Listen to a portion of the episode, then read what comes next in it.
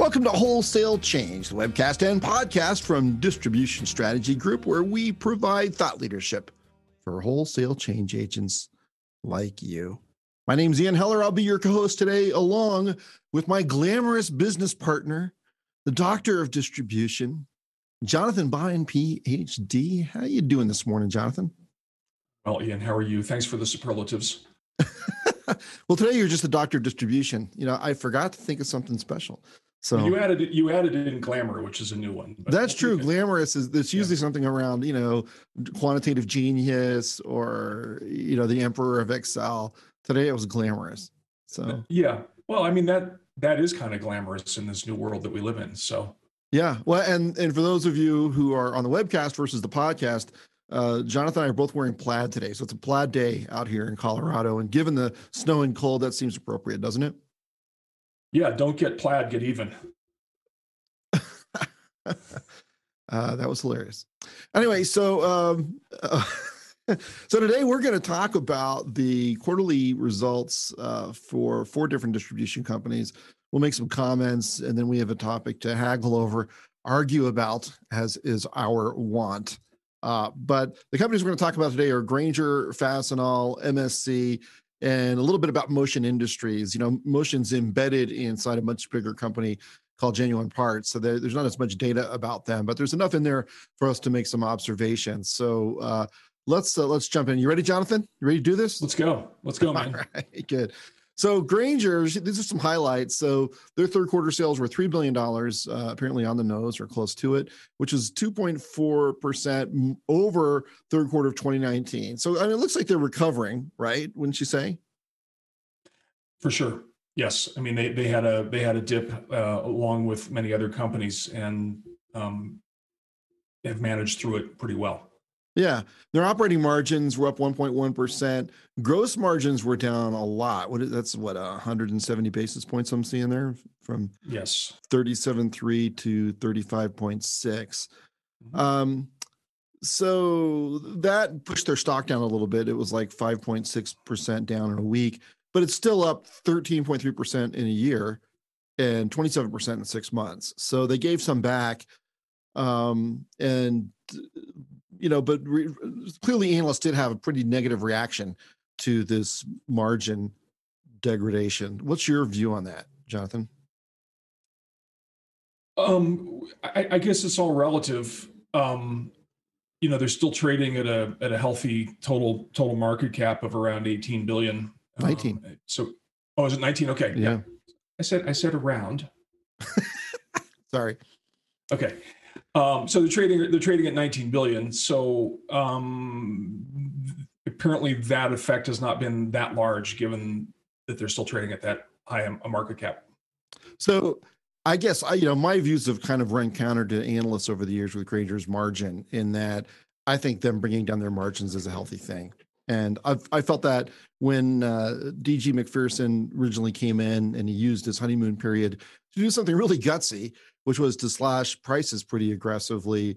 He took a lot of heat for that, but he was smart in two ways. One was that was the only time he could really do that, I think, was in that first year in office. And then the second thing is that Grainger just got overpriced. I mean, one of the things that bothers me about distributors and distributor analysts is there's this sense that the higher the margin, the better, no matter what. And that is just absolutely not my view at all.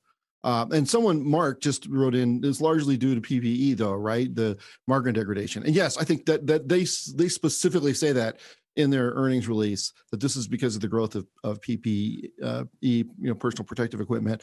And I get that. But even with that, I don't think it's bad for their margins to come down some. I mean, you've got to be competitive. This notion that you can just continue to increase margins forever in a distribution company, that is one philosophy of profitability.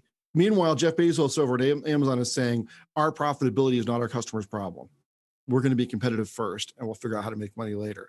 And that sort of putting the customer first view. And I understand, look, you screw that up and you're going to go out of business because you're running out of money. Can't do that either, right? So you want to definitely claim your value.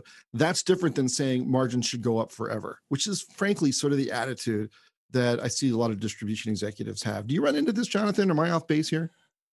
Well, at some point, elasticity kicks in, right? Elasticity is not the same at all points along the curve. If you have a demand curve, it's not elastic, similarly elastic at all points along the curve. So at some point, you're going to hit a part right. of the curve where it becomes very elastic. But I think also to your points that you brought up previously, and the importance of, if you are going to get margin increases, can you do it on the supplier side as opposed to the customer side, right? Yeah, I mean, every time you talk to, well, I don't want to make an extreme statement. Most of the time when you talk to distributors about increasing profitability, they hear that as synonymous with raising prices to customers. And then you start asking them, well, how many people in your organization can buy and cut POs? And it's like dozens or hundreds, and all these people buying inefficiently, spot buying.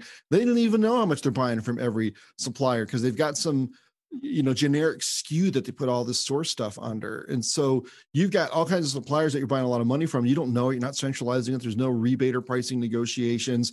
Why not clean that stuff up first before trying to ask for more money out of customers, or at least do it simultaneously? Absolutely.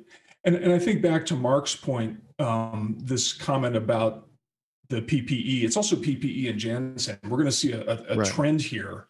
Maybe some of our listeners on the show and viewers on the show today who have operating roles are experiencing the same thing. You're selling more PPE, you're selling more Jansen. Historically, those used to be higher and better margins, but certainly with the PPE, there's been almost a glut of supply, and that's pushed the prices down on PPE. So that product mix is definitely affecting Grainger, and it's not just PPE, it's also Jansen. Yeah, right. And sales were pretty strong. I mean, they said U.S. segment sales were up 3.1% versus the overall U.S. MRO market declining at 5 to 6%. So that's like an 8 or 9% outgrowth versus competitors. And this was driven largely by higher volume of pandemic-related products, partially offset by year-over-year decreases in non-pandemic product sales. So there was a product mix change that changed margin, and they took share, but the stock price fell because investors were expecting even better performance. Apparently, although they beat earnings and sales, or I think they met one and beat the other. So I think the stock price retraction was due to the gross margin performance. I think that's ridiculous. I mean, it's obviously a temporary thing. It's driven by product mix. What are they supposed to do? Not sell the PPE during the pandemic? And so I think it's a buying opportunity for Grainger. I mean, I'm qualified to give stock advice, but don't listen to me. I'll tell you right now, don't listen to me on stock advice. But I do think that that's an overreaction. That's a pretty big decline based on a one-quarter gross margin decrease that's easily explained and probably healthy in the long run anyway. That's my point of view. So let's talk about Grainger and Zorro in their mix. Okay. So in their report, they've talked about Grainger is focusing on wallet share, mm-hmm. and Zorro is focusing more on market share. And they describe their addressable U.S. market, by the way. That's the part right. that they can reach with products, brands, channels. They describe that as about $120 billion addressable market share. Right. What's your understanding of Zorro's role in the strategy going forward? I think it's high tech, low effort versus high touch. So I noticed in their earnings call, they said that over 60% of our U.S. revenue is generated from customers with one or more embedded solution. So that's extraordinary. Yeah, it is extraordinary. It's like KeepStock, right? And 75% of the sales, they said in August, are coming in through electronic channels. Of course, they include EDI in that at Grainger. Not everybody does. But it's kind of a compelling combination.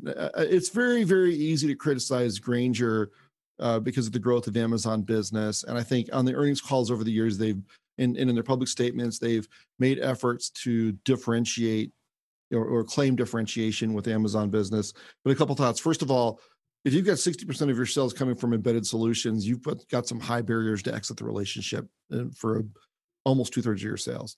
The second thing is, and I absolutely love this, there's a I don't remember his name, but on LinkedIn, I follow somebody and he's like a manager for KeepStock operations somewhere at Grainger. And he keeps posting pictures of Grainger vending machines at Amazon distribution centers. So there's a little irony. Yeah, but he does it. He's not doing it to slam Amazon. At least if he does, he's not explicit about it and it doesn't come across that way. But, you know, his point, I think, or the point maybe is that even Amazon sees a need for Grainger's type of MRO capabilities. And the first time I saw it, I was really surprised. It really caught me off guard to see all these, you know, KeepStock vending machines in an Amazon distribution center, but it really makes the point that they have a differentiated value proposition. Zorro, they said that they've added 1.5 million SKUs this year, pushing its assortment to roughly 5 million products. And I know Zorro's working on a third-party marketplace. All I would say, and I don't know why it's not going faster. At least my impression is that that's not growing very fast. They just have a, you know, sort of a generic landing page for it. And I don't know if that's, they're trying to get the capabilities ready in IT or if there's a debate about it at Grainger. I have no idea, but I would say they need to move faster because they need a true third party marketplaces. As good and impressive as 5 million SKUs is, it doesn't compare to true marketplaces. Point taken. Another part of what they are looking towards in the future is really improving the customer experience from a digital standpoint.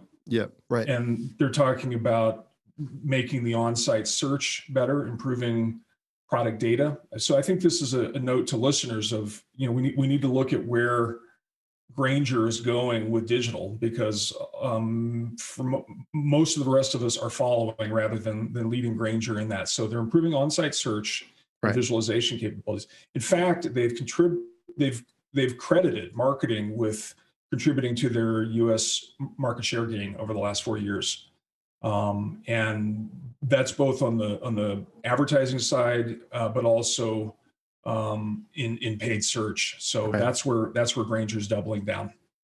Yeah, and they have, you know, they've got they may not be the only distributor that has item recognition on their app, but they're certainly one of the only ones. So you can open the Grainger app and point it at a product and it'll match it up. Now, I don't know how well it works, but, you know, we're used to seeing item recognition coming from the big players, the big tech-based players, you know, plus some big retailers like Home Depot have it.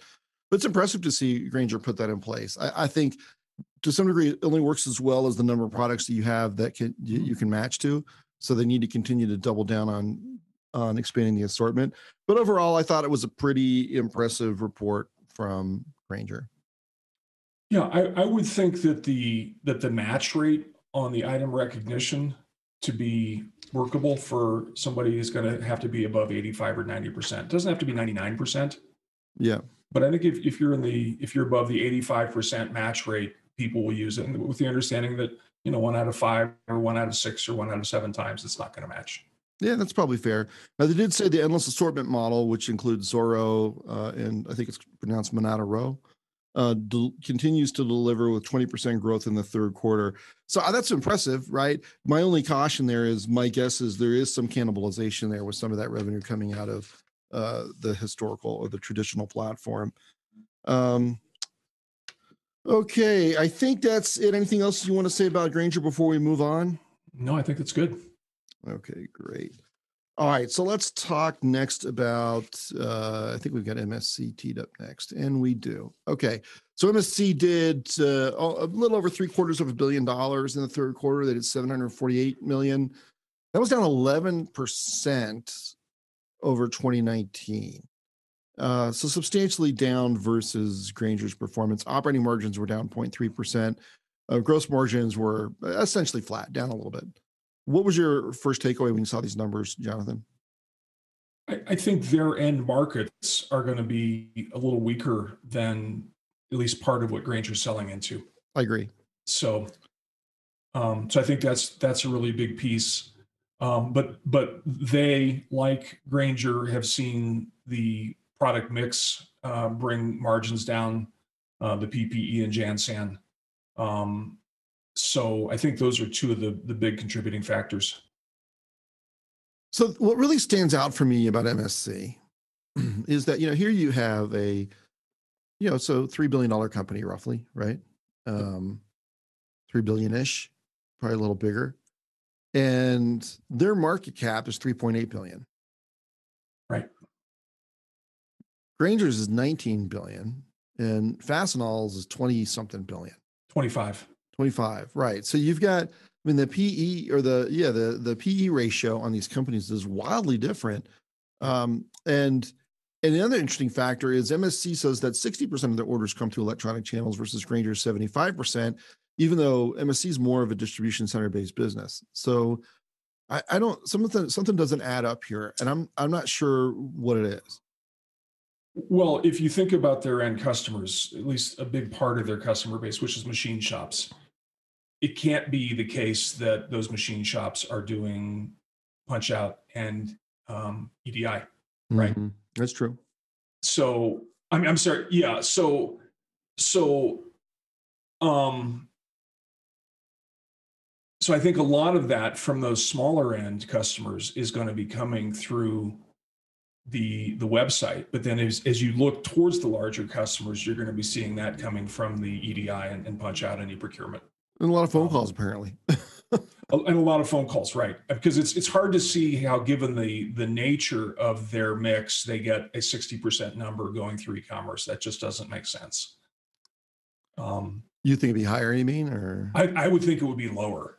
You do. You know, we've done work in the gas and welding space, which has got some overlap with this. And the end customers in that space are just not very digital oriented. So that's why it's hard to understand how you get to that 60% number. I think a lot of it's got to be coming from larger customers that have e-procurement, you know, enterprise accounts. Yeah, I think the other variable here is that MSC has more complex products on average than Grainger. You know, MSC is a lot of machine tool accessories, cutting tools, et cetera. And it's more likely that customers are going to need some help walking through those choices. And so they're going to be more likely to make phone calls.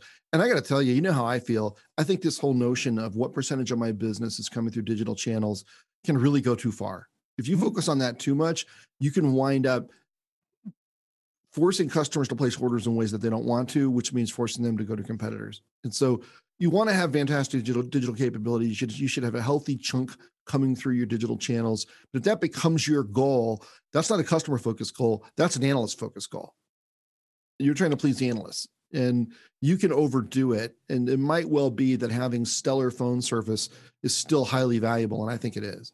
Well, even if the shopping is done digitally, the order is placed by phone, right? So the website is getting a significant assist in the total credit of the sale. It's the order is just not being placed through a digital channel.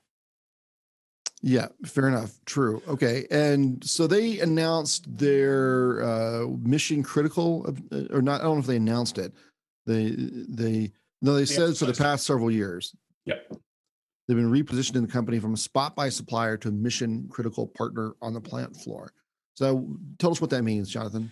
Well, I think we've spoken about this in previous episodes about the fact that a lot of distributors have services or value-added services that touch procurement or inbound logistics. And that's great. And that's where you're getting, you know, all the VMI, perhaps vending, those sort of integrated supply.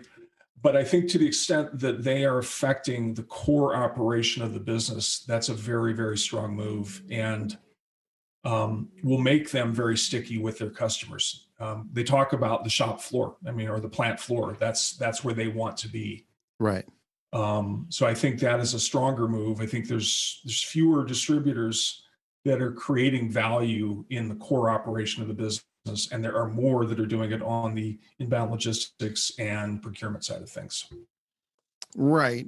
I agree. I think we know distributors, a couple of whom are on this call, who are making a great effort to develop and implement services, and they're hiring someone to head up their services and manage it like a P&L. Kudos to those distributors. That's exactly the right thing to do, in our opinion. And MSC is doing the same thing, right? And they're going, look, we don't just want to be important to the receiving dock. We want to be important on the shop floor where the action is, where the true value is added, where the company is taking inbound materials and transforming it into something of value, of greater value, and earning its margin. Because we're helping that company earn its value added, earn its margin, then we become more essential to the company and it's harder for them to exit. So I think the real issue is just execution risk. I mean, you know, did they choose the right initiative? Sure, but now you have to execute well. And they say that they've got some priorities: build on a talented team of metalworking specialists, leverage exclusive MSC MillMax technology, increase investments in vending VMI and in plant solutions programs, elevate websites and other digital tools, and scale presence in countercyclical businesses. I'm reading this from an article that was in Industrial Distribution that came out, I think, earlier this week or a couple of days ago. That's very, very good. It's very well done. I think Mike Hockett wrote it, but I would definitely read this article. And then on the sales and services supply chain side, they want to optimize their DC network. It sounds like, you know, some consolidation perhaps, or some expansion, renegotiate supplier contracts, redesign talent acquisition search, reduce long-term freight contracts, and voluntary early retirement program, you know, probably to manage some costs given what's going on with the economy. I mean, if they execute that well, and they also want to diversify customers and end markets. So that's a lot of stuff they're focusing on, but it's all focused around a single type of or a couple of initiatives. What do you think of that list? I think MSC is known as being strategically thoughtful business, and I think these components of their go forward plan are reflective of that strategic thoughtfulness. Right, and the question becomes, can they execute it well? Right, that's right. Okay, so no surprises here. I mean, it feels to me that MSC has an opportunity to build a lot of market cap. Mm-hmm. They just, on a PE basis, they just seem undervalued, and that may not undervalued compared to their peers. That doesn't mean that they haven't earned this valuation, because analysts are very thoughtful, and I've met with a lot of analysts in my career.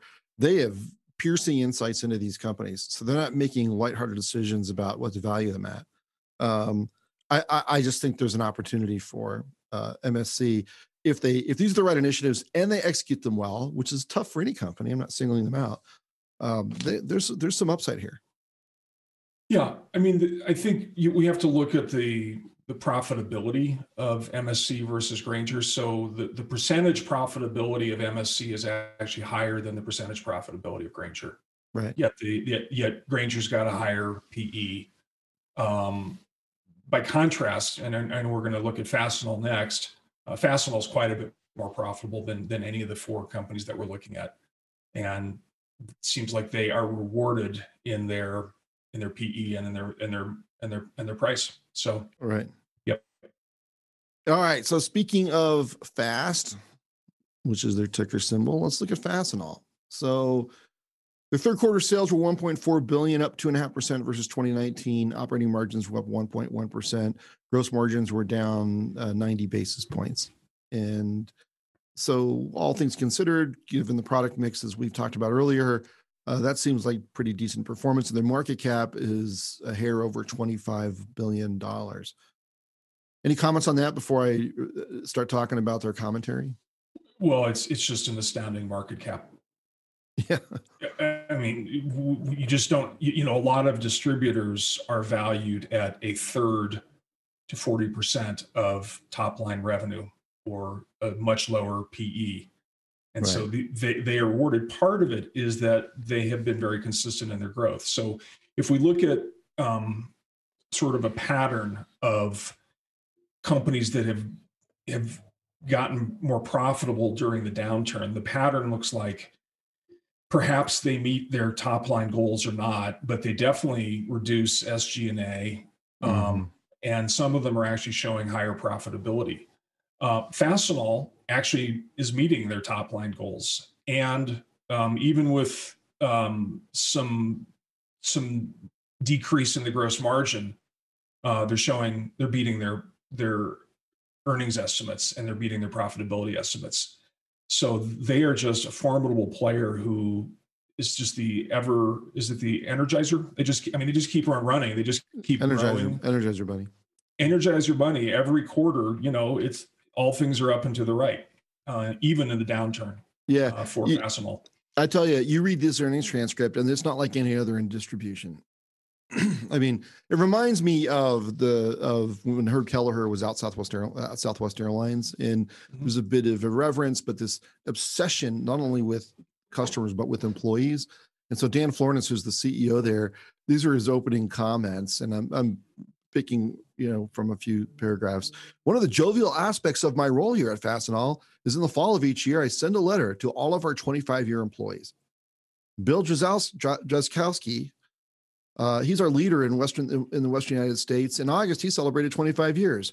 I remember the first time I met Bill. I was traveling in southern Minnesota. He was working at our Albert Lea, Minnesota branch. My first impression of meeting Bill was I didn't realize we hired 16-year-olds. Because I guess he looked young. But so he has this whole thing about all these 25-year employees. He names a bunch of them by name. And then he closes the call. So the very last thing he says on the call is let's see here. Oh yeah, here it is. And in closing, on October 28th, my wife and I will celebrate 25 years. And Jen, thanks if you're listening.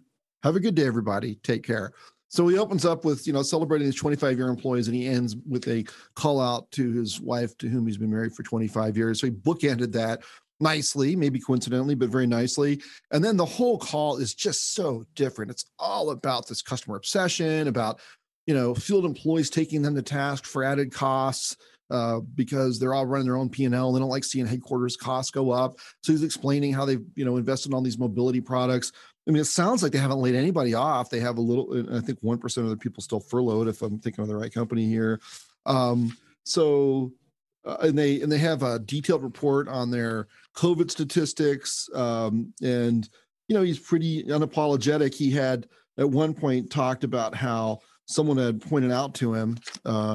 So Holden, I think, is their CFO, gave me a couple of analyst reports that came out earlier this morning. And there I saw where we have, this is funny. He apparently didn't know this already. There I saw we have $30 million of slow moving PPE inventory. I mean, which CEO is going to admit that he learned something from an analyst report that he didn't know? I mean, it's just a refreshing. It's humility. It's an ROC, return on culture. And so a lot of companies will brag about their culture, and a lot of times it's kind of hokey. This is real. This is real. And they're living it. Right. And he says, I think there are folks in our organization that are looking at our PPE inventory and saying, geez, we have a bunch, and they're scared about it. Nervous about it is probably a better word. But based on our sales in Q3, we do have months of supplies. Frankly, in today's chaotic world, I consider that an asset, not a problem. And it will support us as we move through this, and I'm happy we have it. So if you need a 3-ply mask, give us a call. Right. So, they're always selling, right? They have this sales-focused culture. And, so the comment, then I'll shut up in a minute and let you talk, Jonathan, but I just want to, on the slide, for those of you on the podcast, we have a statement out of their earnings call that says, we protected our talent the way we did through what certainly initially looked like a pretty nasty downturn, specifically so that we'd be able to move quickly when conditions allowed. And with demand getting gradually better and with our customers increasingly re-engaging in conversations about growth drivers, in many respects, that moment has come. So you think about, okay, as a distributor, you provide inventory, and you provide service, which comes through people. Here's a company that managed to negotiate their way through the Great Recession. I'm sure there's some luck involved based on end markets, et cetera, but they managed to really protect their revenues through the recession. And look what happens now. They've got the inventory, they've got the people, where they could potentially rebound significantly coming out. At least that's my view based on reading tea leaves. Well, and here's where the V-shaped rebound for them has actually manifested. They look, as everybody knows, at what they're doing with vending machines, and they look on a business day basis, and they were at 75 a day new vending machine installs in Q1. They dropped to 54 during Q2, and then they're up to 73 again in Q3. Right. So that's evidence that they have experienced that V-shaped recovery. And so they're signing up, do the math, they're signing up 25,000 new vending machines every year. And all of that just gets stickier and stickier and stickier. And in their end customer base. Yeah, they're apparently making progress with governmental entities. And we do have someone who's asking about their private label sales. And I don't know. I don't remember seeing that referred to in their materials, Jonathan. Did I miss that? Did you see that? I didn't see that either. Yeah. I'm curious, Scott, if you have anything to share on that, or even what's behind the question. Yeah. So I don't see. I mean, look, you know, this company's got their act together. I think the big question about Fastenal to me is how long. And maybe the answer is forever. How long does this local model of large stocks of fasteners really serve the market? And fasteners are very, very hard to sell online, and people have tried different approaches. And I know they're much more than fasteners, but it is in their name, right? But they've tried various approaches to selling fasteners. Where I remember there was one app, I don't even know if it's around anymore, but you could, you know, put a fastener like a screw down, and you put a coin next to it of some kind. And then the software would identify the specifications of the fastener. And I don't think that ever worked, right? It's just really hard because it's not just the thread count and the shape of the fastener, it's also the material that it's made of that is an important part of its specifications. And I just think it's a problem to sell a lot of the stuff that Fastenal sells any other way than through a local counter. And I also think there's an advantage if you're in the fastener business in that you can store an enormous amount of assortment and some pretty good depth for a relatively low cost per location, which is why and those stores can be small. So they have like thousands of small stores and they still seem to be yielding value. And at the same time, they're matching it with good e-commerce performance and on-site performance and a great culture. So, I mean, they're not, you know, they make mistakes like any other company does. I'm not calling them perfect. And maybe all that stuff was already priced into their shares. I don't really know. But it was impressive to read and fun to read their earnings call compared to a lot of other earnings calls. Yeah, I think to your point, they have been a little slower to adopt digital. I know their sort of ramp in digital was starting a few years ago, as opposed to 10 or 15 years ago. If you look at Grainger, it dates back to the time when you were there, right? MSC has been on this path strongly for about 10 years. So I think to your point, it is a slightly different business model that lends itself less to the digital side of things. But the other opportunity for Fastenal is if you think about the fastener sector, quick, name three fasteners suppliers. Big name suppliers. You're hard pressed to do that, right? And you in other sectors you have significant. I could do it. You could do it. Okay, yeah. Okay. Go ahead. So give me two. Fasteners Inc. and Fastenal. Okay, but no. Fastenal is. I'm talking about manufacturers. Oh, manufacturers. I'm sorry. Yes. Right. So it's not like electrical. I have to work at it, right? You have to work at it, right? It's not like electrical where you've got Eaton and. Well, the brand doesn't matter. The brand doesn't matter. But right. I think that's a place. It's actually an opportunity for Fastenal to add value. And I think to Scott's point, what he mentioned was that this is one of our listeners today that they've historically been approaching 50% of their revenue through private label. Yeah. Right. And so, you know, companies that execute private label well can see very high margins, right? Well, and protect their revenues because you can't cross shop very easily. That's right. Yep. So, and by the way, I don't know. This is probably dumb. By definition, I'm saying it, so it's probably dumb. But I was reading. Grainger was talking about their vibrant employee culture, which is great. I'm not criticizing that. But then after that, I was reading the Fastenal notes, and I thought, well, they've got a Vibram employee culture.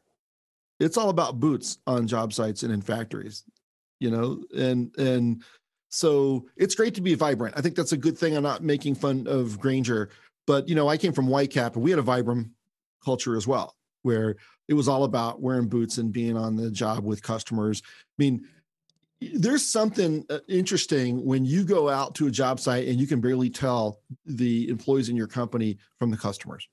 When the employees and the customers look the same, it's almost like there's this melding of intent and aspiration and culture and values. Mm-hmm. And I see that. I'm not familiar enough with Fastenal to know for sure whether or not they have that, but it seems like they do. And we had it at Whitecap. It was funny, you know, Whitecap had a big presence at the World of Concrete, and several years ago, just because I was curious, I started walking through our competitors' displays, and I walked through the Fastenal display, and man, it was so funny because, you know, we were sort of an indirect competitor to Fastenal, not from my perspective, not significant, but man, they were like, "Don't you touch anything, buddy. We see you. We got our eyes on you." It was funny because it was like, you know, they're very proud of their brand, and they viewed me as an interloper because I was all geared up in Whitecap stuff. And I like that. I was smiling at these guys. I'm like, man, you guys were like me 20 years ago, you know, sort of, this is our team, you know, we're going to defend against all interlopers. It made me smile. And I think that Vibram culture brings that out, where it's a will to win. And mm-hmm. and it's hard to build that. Whitecap has it, Fastenal has it, and there are other kinds of cultures that are very, very successful. I'm not saying you can't do it in other ways, but I do like, personally, I fit better in a Vibram culture than a vibrant culture. So, all right, shall we move on? Let's move on. Okay, so last one we're going to talk about. We're going to do this briefly, and then I'm going to ask, and we're going to argue. But so Motion Industries is embedded within GPC, Genuine Parts Company, and they said their industrial sales were $1.4 billion in the quarter, an 18.6% decrease from a year ago. However, excluding the EIS divestiture, because they sold EIS off, industrial sales were down approximately 9%, which is a significant improvement from the second quarter. And so I think, you know, based on what they do, right, they sell a lot of power transmission products and they sell to factory floors. They probably performed just fine. They didn't have information in there about how they performed versus their peers, so it was really hard to tell. Our segment profit of $126 million was down 8%. So they got a little leverage in cost savings. And the profit margin was up 80 basis points to 8.9%. So they look like another industrial distributor doing a decent job managing through the crisis. Not stellar, not bad. The most interesting thing about this comparison or where GPC fits in is, you know, they have a market cap of $13.5 billion, even though they're a much larger company than Fastenal, which has a market cap of $25 billion. And so that's based on, you know, investor confidence in future results basically is a lot higher for Fastenal. But, you know, that's Fastenal outperforms everybody, so that's not a shot at GPC. But, you know, we just don't have as much insight into Motion. Do you have any comments before we move on, Jonathan? Well, I think, again, this fits into that pattern of our revenue's down,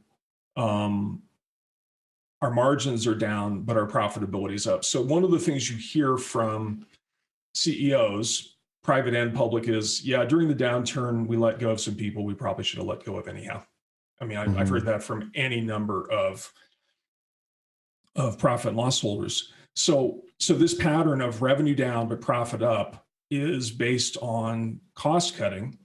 But there are other sort of, you know, perks of COVID, if you will, or one is just simple things like you're not paying as much to sales reps for T&E, right? Because they're not going to customer sites as much. So there's sure. all kinds of things that happen in sort of SG&A engineering in COVID that allow companies to have lower revenue and higher profit.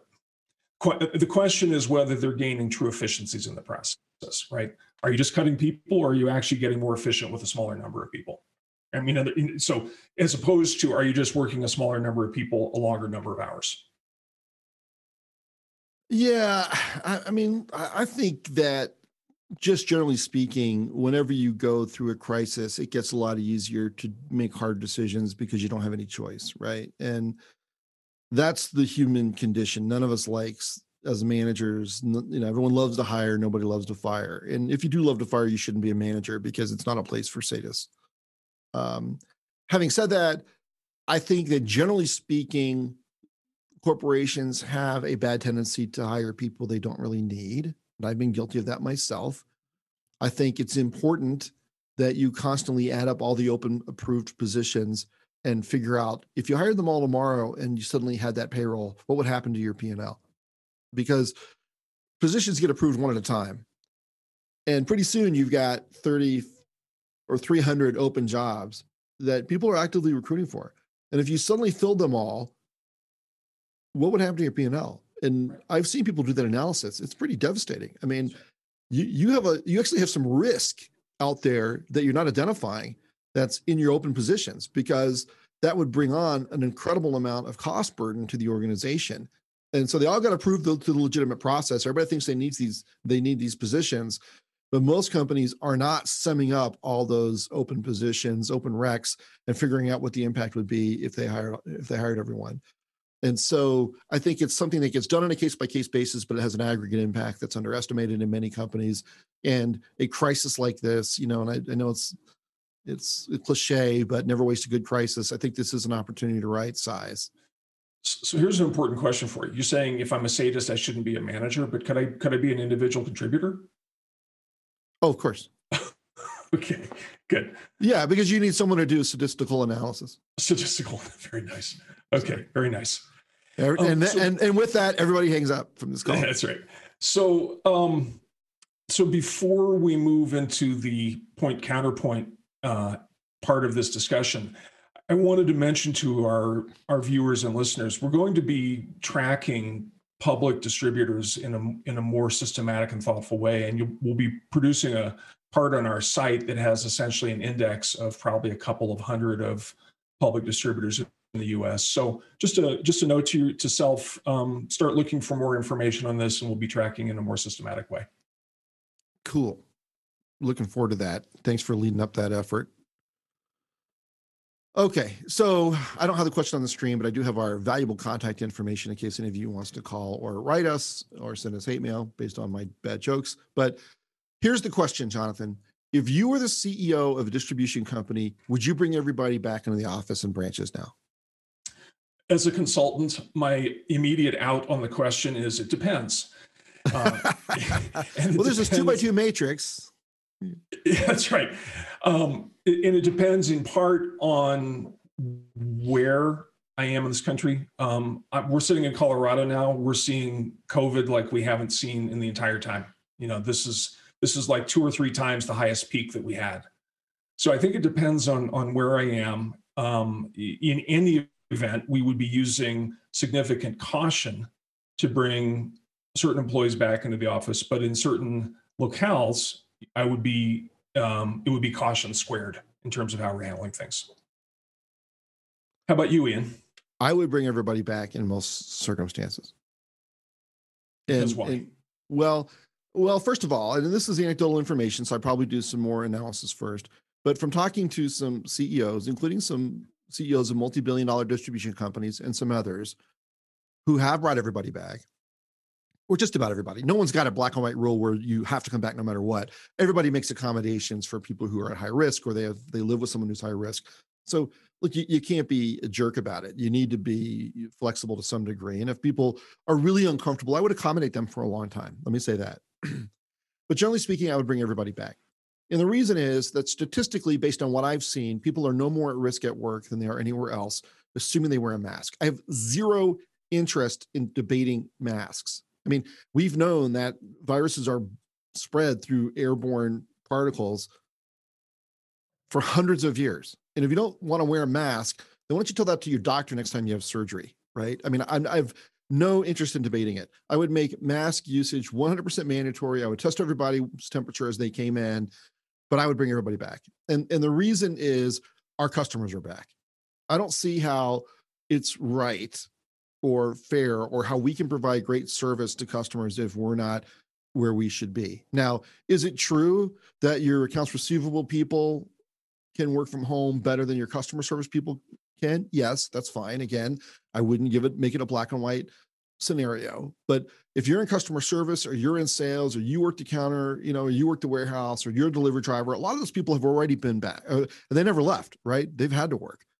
And meanwhile, the people with the cushiest jobs, sorry, I guess that's an old field employee point of view, have been safe working from home. Well, I think everybody's safe or just as safe at work as they are from home if everybody wears a mask. Wear a mask, protect yourself, protect others, and everybody comes back to work. This whole economy wouldn't have had to go through this shutdown if everybody wore a mask. Why this is a political thing, I don't get. Just wear a freaking mask and let's go back to work. And that's my point of view. And you know, I'm an iconoclast when it comes to things like politics. I'm not trying to make a political statement. Wearing a mask shouldn't be a political statement. It's a scientific statement. And that's my point of view. And I bring people, wear a mask, come back to work. Let's help customers. Let's get back to work. That's my point of view. Okay. So you're saying particularly for the customer facing side of things, there's no substitute for having people on the job. Yeah. Look, I mean, customer service operations, you have to put the resources where the demand is. When I was running branches at Grainger a million years ago, we had walkie-talkies and we would constantly move labor from picking will calls to helping customers at the counter to pick-packing and shipping in the shipping department. And we used the radios to do it, right? And everybody had one. We charge them up every night. And we were, you know, I used to say communication is lubrication that runs the branch machine. That was like a mantra that I had. And I remember it all these years later. And the same is true of a distribution center, same is true of a call center. You got to communicate. You should be obsessive about customers, obsessive about customer wait time. I don't see how you execute that well when everybody's working from home. And I don't believe that you can have everybody, I don't think it's fair for the customer service people to be working from home and nobody else is. Well, as Olson Johnson in Blazing Saddles said to Gabby Johnson, now, who can argue with that? Oh, somebody will for sure. Somebody will for sure. And I get it. But I mean, I you know how I feel where every business, including distributors, loses sight of what really matters in your company is the experience that the customers get when they interact with you. That's what defines your brand. It's not your advertising campaign. It's not your SEO. It's what happens when they contact you. And most distributors don't measure that. They don't study it. They're not a customer of themselves, right?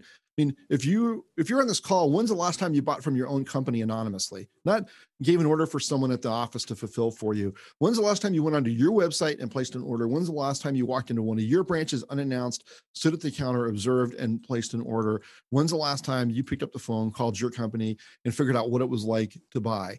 I think in many cases that service has deteriorated, but distributors don't know because they're not engaged. And that was already a problem pre-COVID. Now it's a bigger problem now. Put masks on, come back to work, take care of the customer. I don't think you're at more risk than staying at home. I think I've made my point. Now I will shut up and let you speak again. Sorry. Like I said, now who can argue with that? I hear what you're saying. I don't mean to be facetious. I hear what you're saying. And we do have to get back to work. And as one of our favorite listeners says, Amen, Rev. Amen. So, amen. Yes. Amen. Yes. Well, thank you, Joe. I appreciate it. But you know, this is just it's a core value to me, and we can't shut down the economy anymore. And let's get people back to work, but let's do it. Let's not be dumb about it out of some political point of view. It's not a collective plot that happened to enroll leaders from all of our strategic rivals and all of our allies simultaneously to wear masks. It's just a fact. Wear a freaking mask. Come back to work. And let's take care of customers and let's focus on the business objectives and quit arguing with each other about science that's been settled for hundreds of years. Terrific. What do we have to look forward to here, Ian? So for the audience, Jonathan just texted me, enough, Ian. Fair enough, Jonathan. I get worked up. So sorry if I overdid it. So anyway, so what did you ask me? What are we looking forward to next? Yeah. So we have John Tessera, who's the CEO of Johnstone Supply, coming on the show soon, and he's going to talk about. So this is an interesting question: can you build a culture virtually? And so John strongly feels the answer is yes, and I do too, right? And I think you are going to you're going to be a lot more virtual from now on, no matter what, because it just makes more sense for some people to have that flexibility, at least sometimes. And John feels strongly that you can build a culture virtually, and he's got some very interesting points of view. And so we're looking forward to hearing from him and getting his explanation on that. And then what else is coming up, Jonathan? We've also got a session coming up soon on building customer incentive and loyalty programs. Ah, yes, right. So Lincoln Smith from HMI is going to come on and talk about how you build loyalty programs with customers. I think that'll be very interesting as well. And about NAW, our next webcast with NAW is on November 17th at 2 Eastern, 11 Pacific. It'll be the 5th in the series of 7 on how technology will transform wholesale distribution. Yeah, and this one is on marketplaces and becoming a digital distributor. So you don't want to miss that. I think we have some interesting insights, and we're pulling together some of the research that we've already done. And then, of course, Wholesale Change will be back next week at this time. So 12 Eastern and 9 a.m. Pacific. Anything else, Jonathan? Or are we done? We're done. All right. Everyone, thanks for attending. Thank you for listening to my rant. And Jonathan, thanks for tamping me down a little bit. I appreciate it. I need a little regulation sometimes instead of all this caffeine. Hope you have a wonderful week between now and then, and good business, good sales, and take care of your customers. Bye now.